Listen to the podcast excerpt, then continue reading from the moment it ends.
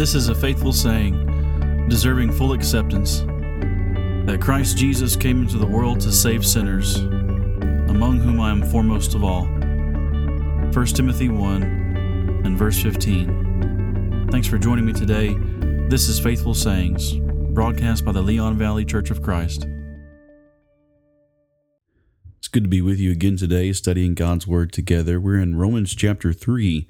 Romans chapter 3 is where we left off, or where we're going to continue in our Roman series, going from chains of sin to chains of righteousness. So we are now entering into chapter 3, and I want to look at verses 21 through 23 to get us started, because I think that that really encapsulates the thesis of this chapter. Paul says, Apart from the law, the righteousness of God has been manifested being witnessed by the law and the prophets, even the righteousness of God through faith in Jesus Christ for all those who believe. For there is no distinction, for all have sinned and fall short of the glory of God. In Romans chapter 3, we find Paul really rounding out his discussion from chapters 1 and 2, in which he is proving by scriptures that all men are under sin, all men and women from all times and all dispensations has, as he says here in verse 23, fallen short, has sinned and fallen short of the grace of God, of the glory of God, rather. And his point is, is that all men need salvation. All men need forgiveness that is found in the grace of God through Jesus Christ, there in verse 22. And that's going to lead into his next discussion about Abraham as an example of, of faith, which we'll get to hopefully next week. But now here he's driving home the point, as I mentioned, that all have sinned and fallen short of the glory of God. And but the beautiful truth is that all, though they are separated from God, have an opportunity to be reconciled to Him, have an opportunity to be forgiven, have an opportunity to be justified or righteous. Uh, as Paul says here, the righteousness of God has now been manifested. He's speaking of justification there, and that takes us back a couple of weeks ago to our initial study in which we uh, saw the root word for righteousness and justification is is the same, and in fact, in a lot of cases, the same word. It's just rendered differently depending on your English translation. So the righteousness of God, not His personal righteousness, you know, even though it's true that God is Himself righteous, uh, Paul isn't saying that he is going to lay that personal righteousness on you and you wear it like as a cloak so that when he sees you, he sees his own righteousness. That's not that's not the biblical text or that's not what the Bible is saying. Rather, through Jesus Christ, we have an op- actual opportunity, a real opportunity to become righteous, to be transformed into the image of Jesus Christ more and more as we commit to him and serve him as paul describes in 2 corinthians chapter 3 uh, but coming back to our base text to, to get the discussion started I, I want you to imagine for a moment that you and a handful of family members are the heirs to a vast fortune. And your father has made his will known way ahead of time. So far in advance you know it's coming. Uh, nobody can deny it. You know what to expect and you wait for years and years with hopeful expectation uh, for this inheritance, for this fortune that's to be yours. And then finally, the day comes, the day arrives, and it's uh, time for you to claim your inheritance. You, all the conditions are met, whether it's your father has passed away or whatever the case may be. It the time has come to receive your inheritance, what has been promised to you and your family for a long, long time. But as it turns out, you've you've missed something. You've misread your Father's will. And as it turns out, all people will have the opportunity to share in your inheritance. And so, in that scenario, do you think that you'd be left feeling a little disenfranchised? Right, waiting after all this time with a certain expectation, only to find out, well, it's not quite what you expected. Yes, you stand to inherit something, but so do a whole lot of other people and that would be jarring. But that's what the Father's will said. You just missed it. And that that was the case for many of the Jewish nation who rejected the gospel of Christ simply because it offered salvation It offered citizenship in heaven and offered a great inheritance to all people, not just Jews, but it offered fellowship with God through Jesus Christ to all people. And we can see this unfolding in a couple of different places. We're going to look at one, and that's in Acts chapter 13. So if you want to turn with me in your Bible to Acts chapter 13 for just a moment, just to see an example of this attitude playing out here where people rejected this great promise from God. So remember, Paul, as we read at the beginning of our time together, that the law um, bore witness to the gospel. It, it, anticipated what was coming, and the prophets also spoke of the Messiah and the salvation of God that was going to be offered through him. And so the Jews, the Jews were looking for this. They were expecting this, and had every right to do so because they could see it clearly in their own Bible that this was coming. And they misconceived of it as a, a physical, material kingdom or inheritance. Uh, they thought Rome was just going to be wiped off the face of their land and they would be reestablished uh, and be a great kingdom like they were in the time of David and Solomon. Uh, but that just wasn't God's plan. It, and it was going to be a great inheritance and a great kingdom, and, and so many blessings were going to be offered, but they were going to be spiritual, and they are spiritual.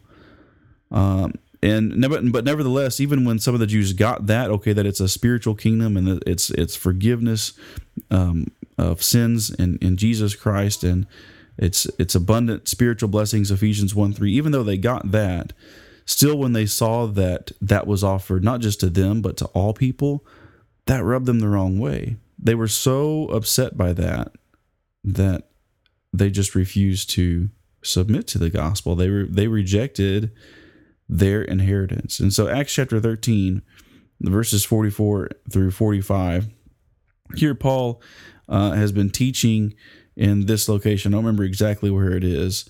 Uh, but if you back up in verse 42, it says, As Paul and Barnabas were going out, the people kept begging that these things might be spoken to them the next Sabbath. And when the meeting of the synagogue had broken up, many of the Jews and of the God fearing proselytes followed Paul and Barnabas, who, speaking to them, were urging them to continue in the grace of God. And so here you have this group of people who are listening to Paul and Barnabas preach in the synagogue, and he's we're talking about Jews as the text says here, and they are they're thrilled by this message message, right? They want to hear it even more. They they're begging. New American Standard says they're they're begging that they could hear this message again a week later on the next Sabbath. Uh, and so verse 44 says the next Sabbath comes around and nearly the whole city assembled to hear the word of the Lord, right? They were ready to hear more about this gospel and more about Jesus and, and the grace of God that comes through him. But it says in verse 45 when the Jews saw the crowds, they were filled with jealousy and began contradicting the things spoken by Paul and were blaspheming. So Paul and Barnabas were speaking out boldly, but now there's this totally different reaction from people. The very same people who a week previously were uh, excited and thrilled and were and were begging to hear the message again. What changed? Well, they see that now this message is for not just them. This forgiveness is not just for them, and this grace not just for them, but it's for all people. And they see this in verse 45. They see the crowds and they become jealous. They become jealous. Even though there's more than enough grace to go around, they didn't want to share that status in God with anybody else. And so this is the issue which Paul is going to address beginning in, in Romans chapter 3 that the Holy Spirit knew many of the Jews would respond to Christ and his gospel with hostility, not on not on principle, not necessarily on principle, but but because it offered salvation to other people, because it made them jealous. In Psalm 118, verses 22 and 23 say, The stone which the builders rejected has become the chief cornerstone. And so, even prophecy in, in, in, the Psalms, hundreds of years before Jesus ever came, anticipated this response in, in the Jews, in many people, not just Jews, uh, but this is those are the people specifically that that prophecy is speaking of that they would reject this chief cornerstone who is Christ. They and they would do this to their own detriment, as everybody does, whether you're Jew or Gentile to this day, you, you do that to your own detriment. You know, since sending Jesus to be a sacrifice for the sins of the world, was God's plan from all eternity to save people from his wrath. There's no amount of law keeping that was going to justify somebody before God. And Paul anticipates his Jewish brethren asking, well, what then was the point of, of all that law? Right. So one of the um, quibbles, if you will, that would might be inspired by this jealousy that we read about in Acts chapter 13 and this kind of miffed response that, well, you, you know, we we were the Jews, we were given the law, and you know, we can even see our special status in in the old old covenant in the Old Testament, and that's true. It's all it's all there, right? That there was no nation like these people who had this law, uh, who had the, this great rich history uh, who were God's covenant people, et cetera, et cetera, through whom the Messiah would come. Uh, and Paul is going to address all of that in in not all of it, but he's going to speak to that in this chapter and in, in other chapters as well, and, and specifically chapters nine and ten, uh, when he goes into proving that God has not rejected His people ultimately, but He's He's fulfilled all of His promises, even in, in Jesus Christ. And so in chapter three, he's he's anticipating some of these quibbles that would arise from maybe a Jew who was jealous or uh, was you know and and that jilted or felt jilted or jarred by uh, this salvation being offered to to all people. So in Romans 3 in verse 1, Paul says, What advantage has the Jew, or what is the benefit of circumcision? And he says, Great in every respect. Verse 2. First of all, they were entrusted with the oracles of God. And what then? If some did not believe, their unbelief will not nullify the faithfulness of God, will it? Verse 4 May it never be. Rather, let God be found true, though every man be found a liar. As it is written, you may be justified in your words and prevail when you are judged. And so, first, anyone with objections to or criticism about God's faithfulness would be on the losing end of that argument, Paul is saying. And he acknowledges that the Jews had have an advantage in, in giving the law, and he says it's great in every every respect. But to come to the conclusion that God has somehow been unfaithful in now fulfilling his promise and sending his son, and that incorporates and that promise is extended or that grace is extended to all people, that that does not nullify God's uh, faithfulness. If Jews wanted to pout about it and throw a fit like they did in Acts chapter 13 and be disobedient to the word, Paul's saying that that doesn't change God's plan. That doesn't change who he is. It doesn't change specifically his faithfulness at all. And if Jews pouted that they had no advantages, they were just utterly wrong because they had received the commands of the living God in codified form. That's what Paul is saying. They had the oracles. That's what that word means. And that was a blessing, again, which no other nation could claim. Deuteronomy chapter 4 and verse 8. You know, I mentioned a moment ago, you could you can see that explicitly said in the Old Testament. Deuteronomy 4 and verse 8 is is one of those places which essentially says, you know, what people is there like this great nation who has the commands of God? And the answer was nobody else. This, you know, the Hebrews were God's special covenant people. And number two, if any Jews proved, again, unfaithful to the Mosaic covenant, and a lot of them did, that would not be God's fault. And and if they if they proved unfaithful to the gospel and disobedient, that would not be God's fault. It would it again, it wasn't going to do anything to change or thwart his promises and his faithfulness to those promises. He will always be true, as Paul says, and every man is a liar, even if every man is a liar in verse 4.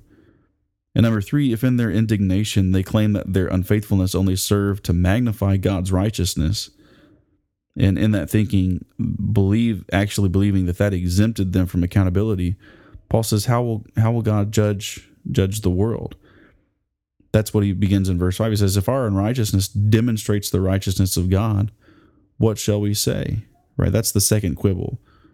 Right. Well, then well, if I am disobedient to the word, just as you know is charged here in verses two through four, well, doesn't that just and if it, that proves the faithfulness of God and magnifies His righteousness, um, well, wouldn't God, verse five, then God who inflicts wrath is He's unrighteous, is He?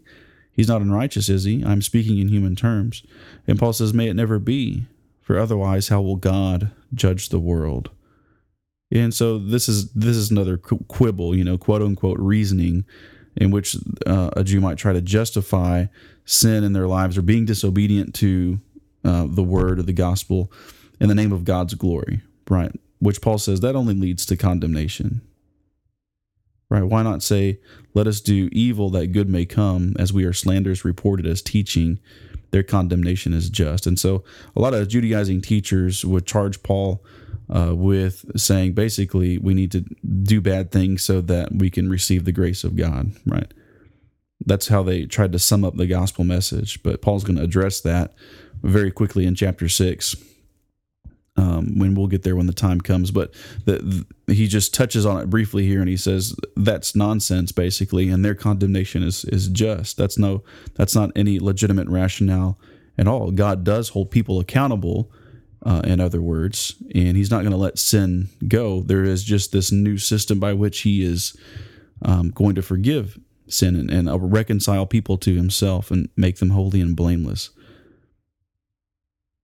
And this last point, especially, I think exposes the Westminster Confession and all of Reformed theology as patently false and, and anti biblical. Because they're because in it and in other philosophies, religious philosophies that are similar to it, um, state that God basically ordained sin to come into the world that he might show his glory and that's in the Westminster Confession, um, Article 6 or Chapter 6 in, in the first portion there. That God ordained sin. That means God wanted people to sin, or He made it so that people would sin so that He could ultimately show how glorious He is. But Paul says, if that premise is true, if that's really the case, if that was God's intention, then how would God judge the world? right if he if he intended for men to be unrighteous to magnify his righteousness then on what grounds could he hold men accountable for their actions and that's the rhetorical question that he's asking there. How, and uh, he says how will god judge the world? And the answer is he, it was he couldn't. It, that's paul's point. Paul's point is that god couldn't or wouldn't have grounds to judge the world under such circumstances. And so that's the way he invalidates the jews complaint. If my unrighteousness only magnifies the righteousness of God, why does he find fault? And Paul is saying that reasoning is just bogus. And he's exposing it as nonsense. The Bible condemns all such shallow man made philosophies that would try to justify sin, that would try to justify unrighteousness by saying, well, it only magnifies the glory of God. So at any rate, Paul's Paul's point is that whether you're Jew or you're Gentile, none can be justified through law keeping. All men who have ever lived need the mercy of God to be justified before him in judgment. And justification can only be found through faith in Jesus Christ. Unless we underestimate the hopelessness of our sinful state, Paul it goes through now several passages from the Psalms and Isaiah to remind us that we are all guilty before God uh, so if you continue reading down through verse 9, uh, you know, he says, What then are we better than they? Not, not at all, for we have already charged that both Jews and Greeks are all under sin, as it is written. Uh, and so, uh, verse 9, the we, I believe, is Jews, and the they is that of Gentiles, as the second part of the verse makes clear. So Paul is saying, though Jews have these uh, benefits and the oracles of God, and their quibbles are just uh, ridiculous, um, given all of that, um, are we any better? That means, are we in any better standing before God than the Gentiles? And in chapter 2, he's already charged that both Jews and Greeks are all under sin. And he's going to do so again here in verse 23 of this this chapter. And then he he verses 11 through 18 are all these citations from the Psalms uh, and Isaiah in which he quotes there's there's none righteous there's no one who understands. There's no one who seeks for God. Their mouth is full of curses and bitterness, and their paths are ruin and misery, and etc. You can see all the, the citations there. And he, he makes a whole lot of other statements too, quotes a lot of other scripture that exposes man's sinful condition before God. Uh, that includes our thoughts, our speech, our actions. They're, they're all there in this brief little uh, concise summary from, from Paul. And he says that there's no fear of God before their eyes in this um, section also. And therein lies the, the fundamental failure of God's creation. Paul concludes in verse 18 that there's there's no fear of God before their eyes. And that's that's the fundamental failure of people. Whenever we sin, at, at whatever time we sin, and for however long we sin, it is because we did not or we do not fear and honor God in those moments or in those times. Thus, all have sinned, verse 23, and fall short of the glory of God. Everybody's guilty, myself included. I have sinned. I need God's forgiveness. You have sinned you need his mercy as well and forgiveness. And, in the context, this is important. In the, in the context, Paul is not denying. Paul is not denying that there are folks out there who are moral. That there's folks out there who show goodness in their own lives. Uh, you know, as he he mentions this in in chapter two and verse fourteen, he speaks of Gentiles who instinctively do the things of of the law. Uh, in other words, they're sensitive to their own conscience. It may be misinformed a little bit, but ultimately, in their actions, when they were moral and, and good, they overlapped their their lives conformed to the law uh, that God gave to the Hebrews, even if they didn't know it. But his point is, his point is, even though that there's good moral folks out there, both Jew and and Gentile, his point is is that there is no one is moral enough or good enough and has lived their life in such a way so as to earn salvation, so as to merit justification before God. No one has lived such a good and moral life so as to be righteous before God. That can only come through the gift of grace that God extends to all men. Romans 3:21 and 22. Paul says, now, apart from the law, and this is the text that we read a moment ago at the beginning of our lesson, that apart from the law, the righteousness of God has been manifested, being witnessed by the law and the prophets, even the righteousness of God through faith in Jesus Christ for all those who believe. There's no distinction. It's for Jew and for Gentile, in other words. Everybody is accountable to God. He not only desires that all men be saved and come to a knowledge of the truth, but he but he's also provided the very means by which we can be saved. He's provided the sacrifice of his beloved son. In 2 Peter 3 9, Peter says that God is not slow, as some men count slowness, and that is slow in fulfilling his promises, but he's patient not willing that any should perish, but that all should come to repentance. That's what he wants. He he doesn't he doesn't find satisfaction or pleasure in people being punished or people living in sin and ultimately going to hell for eternity. He he doesn't enjoy that. He's not vindictive. He does take vengeance, but he's not vengeful and he's not vindictive and he doesn't take pleasure in that. No, he wants all people to be saved and come to a knowledge of the truth, but he's never and has never forced anybody to obey him. He's never forced anyone to receive his gift of grace. And that also is contrary to Reformed theology, but it's biblical, as we see in Romans chapter 1. Many people have turned their back on God and forsaken him, and he will give them over to the desire of their hearts.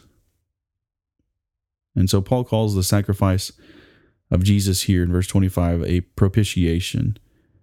And your Bible might say Jesus is a mercy seat or expiation or propitiatory, a sacrifice, depending on, again, your, your translation. But the point is, is that Jesus' sacrifice is the very thing which removes God's wrath from those who have faith in that sacrifice, who believe Jesus is who he says he is, and that what he did on the cross and shedding his blood is more than sufficient to cleanse and justify them before God. 1 Thessalonians 1 in verse 10. If you want to turn there with me for just a moment, 1 Thessalonians 1 and verse 10.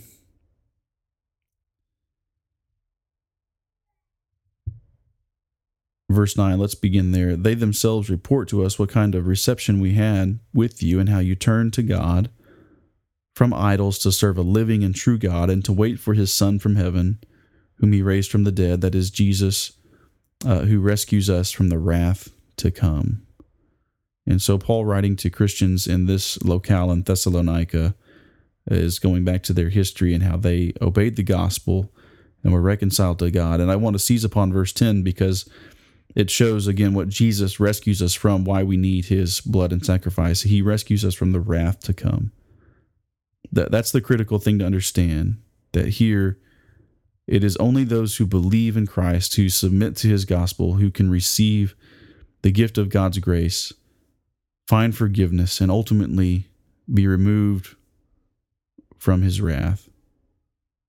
Be saved, I should say, from his wrath in the day of judgment. So, in offering his son, God is both just and the justifier of those who obey him. That's what Paul says in verse 26 of Romans chapter 3. If you flip back over there, as we're closing down here, he says, For the demonstration, I say, uh, he offered, uh, remember, Jesus says a propitiation is a sacrifice to demonstrate his righteousness. And Paul says, For the demonstration, I say, of his righteousness at the present time, so that he would be just and the justifier of the one who has faith in Jesus. Well, what does that mean? Well, God cannot sin. It's against his very nature, and he, and he cannot be reconciled to, to sin. 1 John 1 5. In, in him is no darkness at all, or shifting of shadow. He is all light and perfectly good and holy. And so it is also in the nature of God to love sinners and to seek reconciliation with them, even though he cannot be or ever have fellowship with with sin. He cannot sin and he cannot ever have fellowship with sin, but he desires reconciliation with people who do. He wants to have a relationship with people who do. Thus, he has to forgive them. There has to be something there. He has to provide the means uh, to remove that sin we are we were powerless to cleanse our souls from sin, and nobody but God could resolve the problem. And yet he couldn't pardon us without atonement, without that propitiatory sacrifice of Jesus, his only son. Pardon without atonement would not have been just or right for a God in whom there is no darkness or shadow of turning. So we see that he is just in offering his son, and he is also the justifier of those who believe in his son. Only God himself could be faithful to both aspects of his being. That is, that he is both just and merciful. And again, he did so by sending Christ to the cross, thus becoming the justifier of those who would submit to him in faith. Hebrews 5 9 says that Jesus is the source of salvation to all those who obey him. That is power and wisdom and love beyond what I can fully understand. God gave so much and offers so much to us when we deserved nothing as his enemies. And so often, with every fiber of our moral being, people want to try and earn God's favor. And from a human perspective, I suppose that that, that sounds reasonable and it sounds noble. But just look at Romans chapter 3, and that's impossible. Among other places, we'll see that it's just impossible. And if it were possible, then we would have grounds for boasting, but clearly we do not, as Paul says in verse 27. Where then is boasting? It is excluded. By what kind of law of works? No, but by law of faith. For we maintain that a man is justified by faith apart from works of the law. The fact is that God neither needs nor desires our help in doing what could we could never accomplish. But we have to humbly submit to him. We have to humbly accept his plan and his sacrifice as a gift and throw ourselves at his feet. Go into the waters of baptism, trusting that he will move, remove the old man as he has promised, remove and cut away our body of sin and do away with it. Have you appealed to him for that cleansing in the waters of baptism? 1 Peter 3 20 and 21. I'm Jason Garcia, and this has been faithful sayings.